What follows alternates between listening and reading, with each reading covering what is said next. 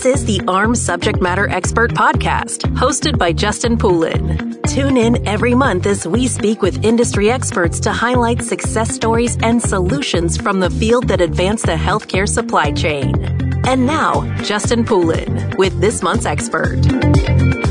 This is Justin Poulin from Power Supply. We're here live at the AHRMM 23 conference in Orlando. I have the pleasure of speaking now with Alan Edwards, Vice President, Supply Chain Solutions Group at Mary Washington Healthcare. We're going to talk about recruiting supply chain talent from outside healthcare. I can tell you at the conference in many sessions and even just side conversations in the hallways with folks, we've heard so much about how do we recruit people into positions that are open? How do we keep them in those positions? And Alan here has some experience with recruiting supply chain talent from outside of healthcare. That's going to be the conversation for today. Alan, thank you so much for coming on and joining me. You're welcome, Justin. It's a pleasure to be here. So why don't we talk a little bit about the crisis, right? There's a reason this is a hot topic right now at the conference. It's a reason it keeps coming up in different presentations. Not always the focal point of the presentation, but it's something that's getting acknowledged consistently that hey, we really need to bring talent in and we need to be able to bring that talent up to a certain level because even the role of the buyer, as we discussed in one of my podcasts, is changing rapidly right now. I think for me, just everything that's influenced us over the last three years in particular, and, and the pandemic is the pandemic, it's in the past, but it caused us to do business differently. And I think as a result of that, you know, you've got the perfect storm coming. It's the, the great resignation. People who've been in supply chain, a lot of knowledge and expertise. Those people who were trailblazers have decided it's time for that next gen. And sometimes that next gen isn't readily available within your internal staff. And so you have to look outside. And I think those are the things that a lot of people are looking for inside tips on how you do that and be successful at it. Yeah, I feel like identifying skill sets that transfer from other industries is probably one of the key, I would say, strategies or abilities. I don't know. Is that a soft skill? Is that a hard skill? But I feel like that identifying how they can take their experience and relate it to a role that you may be trying to fill in your organization is really one of the key ingredients to success with that strategy. I think the you know one of the things that I've seen with uh, hires from outside the organization, whether it be in supply chain operations or on the sourcing or value analysis teams, is that you know making sure that you drive home the fact. You know, everyone always asks what's different about healthcare than, for example, working retail or wholesale distribution? And I always say the the difference is the widgets, if you will, that you are trying to inventory or source are to help someone in one of the worst times of their life. They're they're facing a healthcare crisis, having a procedure done, and we, we don't do rain checks in healthcare. So you can't say, come back next week and we'll have that off of back order for you. So I think that that's been one of the things that's been most helpful, making sure they understand what they're getting into as they move uh, from that non-healthcare sector uh, in, into taking care of people and uh, really having an impact on patient outcomes. I'd say the people that are the most successful in this industry have a great deal of passion for it and I think it's because they do understand the level of importance and the impact that they're having on people's lives, right? And so that's probably, that definitely is a soft skill that you're probably evaluating for. But, you know, even as we talk about, you know, I guess a staffing crisis, one of the things that occurred to me just as we were talking leading up to the interview, you know, we got a chance to, to meet and kind of connect ahead of time. I just started thinking about this, but I hear some places talking about having to do layoffs. And then I hear other places talking about how they can't find good talent to fill open positions. I find that uniquely opposite, you know, or contradictory in a way. And yet somehow we're existing in an environment where both of those things are coexisting. How's that possible? I think that in, you know, the financial pressures today uh, on healthcare providers, if you will, they are probably more intense than I've ever seen in my entire career. And so what we are seeing is pressure from the inside, working for the CFO, you know, he's about the bottom line. And so we've been fortunate in my organization not to have experienced a layoff, but I can tell you that every day I, I look at some type of news wire bulletin where an organization has laid people off. And so I think that puts a little bit of fear and makes people a little gun shy about coming into healthcare. How, how can I, you know, bring you in? And the question they want to know is, how's job security? Five years ago, 10 years ago, I would said, it's great. People are always going to need healthcare. Today is like people, you know, organizations are looking at cutting service lines and then the support functions that go with them. So I don't have quite the solid business case from a security perspective that I might have had from a recruiting perspective. That was a hook that I had before come to healthcare. It's solid. It's never going to go away. And today we're finding that the labor pool has shrunk, but I think those financial pressures are causing senior leaders to look really hard at who do we have and what value do they bring to the organization we do need to maximize value and not just our staff, but everything that we do, every minute that we put into it right now. Because, as you mentioned, the financial pressures, it's really, really tight. The margin for error has been reduced to really almost nil. Now, we talk about this competitive landscape, and part of the reason that we're having this conversation is how to recruit from outside, but we also lose our talent to outside as well because all of a sudden there's this very competitive labor market. And you know you may you may find not just wages but maybe people are intimidated just in general by the responsibility of healthcare. And so they may want to take some of that stress or that pressure off. And there are like these new opportunities you know in our communities to work other jobs outside of the industry and still make you know, I'd say significantly good wages too. So can you describe that competitive landscape and what you've seen, you know, especially as it relates to your staff? Sure. I think one of the things that, that to me that I've always tried to champion is the importance of supply chain to the organization and the value that they bring. And so I think we're hearing a lot of that here at AHRMM from our peers uh, about how do you get that, that full value and paint that picture for the C-suite. But I have lost people who have went to work for something what I'm going to call less stressful. So we had someone who became a director of sourcing for a dental chain, 40 dental practices across the country. More money, Monday through Friday, no pressures from healthcare, less stress for them. And so, you know, our advice was take take that. We can't compete with with that. And so I think that that's always going to be a risk for us is that our supplier partners. We know for fact our GPO partners, our distributor partners. There are many instances where you could leave the provider community and go to work for one of those and probably be compensated better than you are if you're in healthcare in that provider setting. So, so you're kind of saying turnover is inevitable. I absolutely think you need to plan for turnover. It's going to happen. You can't stop it. For example, our operations or supply techs you know, people come in and say, well, you know, am I going to be working in a warehouse? And we would say, hey, you're going to get to wear pajamas all day and tennis shoes, right? And so it's like scrubs and tennies, but you're also going to walk 10 miles a day as you're restocking all the floors. But you don't need a gym membership. That's right.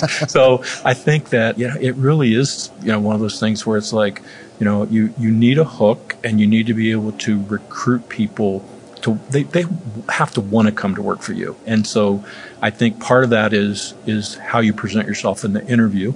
And at the end of that interview, do they say, "Hey, I want to go work with those crazies in the supply chain," uh, or do they say, "I don't want any piece of that. I'm going to go back to something that I feel is safer for me." So. So where do we find the talent then? Like I know we're going to drill this down to outside healthcare, but there are lots of places to find, you know, people to fill open positions, right? So what are some options that we have? So for me, I always lean first towards my inside talent. And I think that when you've been in leadership and management for a few years, you start to get an eye for talent. I won't say that's 100% across the board because there are always, you know, some promotions or positions that you say that, that I question how that person got to where they are.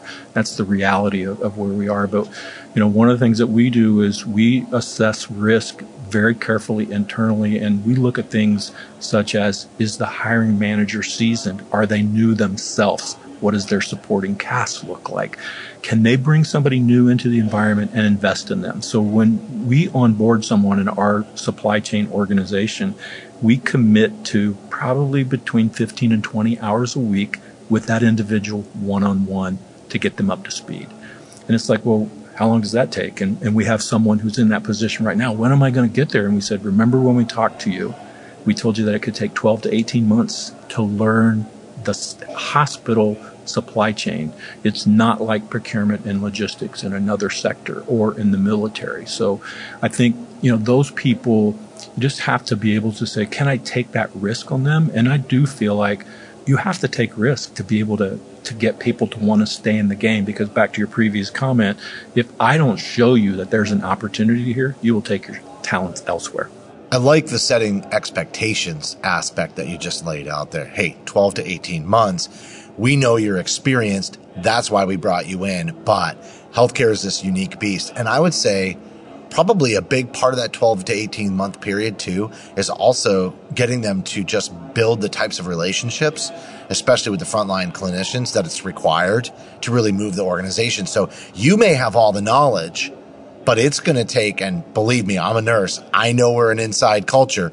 It could take 12 to 18 months just for you to build those relationships within that culture so that you can take those great ideas and have people be receptive to them and build trust. And that's, do you feel like that is a big part of that 12 to 18 month curve as much as it is just learning the differences between another industry and healthcare? Absolutely. You know all the quirks and nuances of, of healthcare. Every service line is different. Every, to me, nursing role, depending on where you are, are doing, you know, practicing your skills you have different requirements. And so one of the things that we talk to our new people about is being able to establish those relationships and being able to understand walk walk the walk if you will in that person's shoes. So we always say put yourself in the shoes of the customer. They are taking care of a patient. If they're in ICU it's it's critical.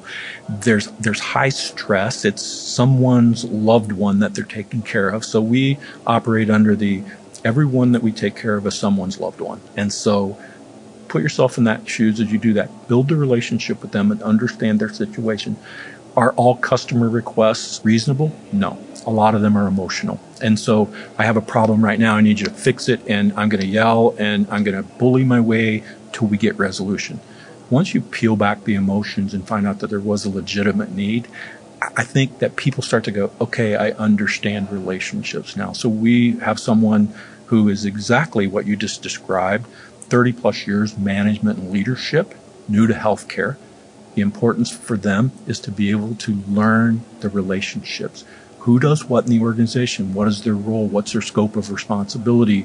And they kind of had a light bulb moment last week after about six or seven months in, in the job. And they were like, Hey, I'm starting to get that thing about making sure you understand because what we think may be something small is big in their world. And so I said, so where we have to do is kind of, you know, align the universes, if you will, and say, your, your problem is this small circle in a bigger circle, but it's just as important to us. And so I think that relationship piece is key to success in bringing someone on, on board from outside uh, if they're going to be successful.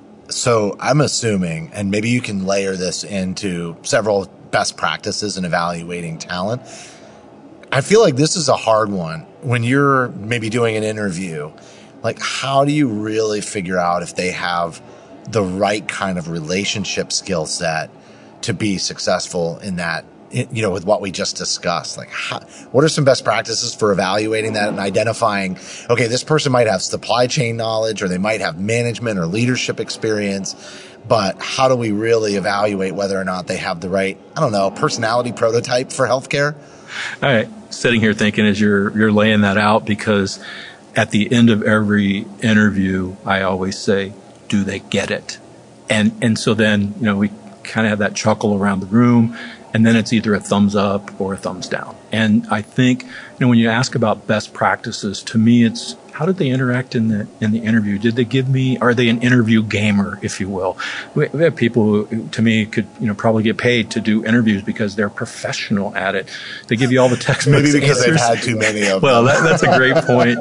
But I think for me, one of the best practices that I found is that I have an interview partner, and so that interview partner over the course of 10 years, we know each other and we know where the line of questioning goes. So if the questions all of a sudden veer to the left, they know that I'm probing for something to get a little more information about that person.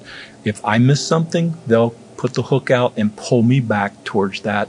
But I think it's that interaction. We really stress, you know, the environment to the candidates. You know, we're, we're trying to figure out you know, one is like you said earlier, the leadership and management piece. If somebody's got those skills, you you have to assume they're a good leader. Looking at their resume, or they wouldn't be there, is those other skills that you want to know. How you know will they play well with others in the organization? Those those kind of things. So for me, the key is I got an interview partner, and at the you know if I put my pencil down in an interview, she knows I'm done because the person has either not engaged with us or they've given us answers that you're like they're they're not going to be a good fit and unfortunately you just have to to do those things and so that that would be my best advice for people find somebody that is not afraid to tell you if you miss something you're not afraid to tell them because at the end you're trying to make a very critical selection for your team yeah, I can see where that partnership is also validating. Like, if you can both be in agreement, then you've got the right one. All right, last question. Give me an example of somebody that you hired out of healthcare. You don't have to obviously give their name or anything, but give us the, the demographic or the biographic of, you know, somebody that you brought in from outside of healthcare and how they did as they came into the organization. Sure. I actually have um, multiple experiences with that in, in a couple of different organizations. And I can tell you that the most recent one is that we hired someone from the military and had 30 plus years of experience in logistics and warehousing. And so bringing them into our environment, they went from having all the experience and being at the top of the supply chain spectrum in their world to having to start to make that climb again. And so it can tear at somebody's self confidence, if you will, because it's like I, I, don't know what the answer is, and so I'm asking a, a lot of questions. I'm I'm not sure, and then they start to you know see some self doubt, and so for me, you have to be able to go back to them, pull them back, reinstill, uh, re-emphasize with them that you are the right person for the job.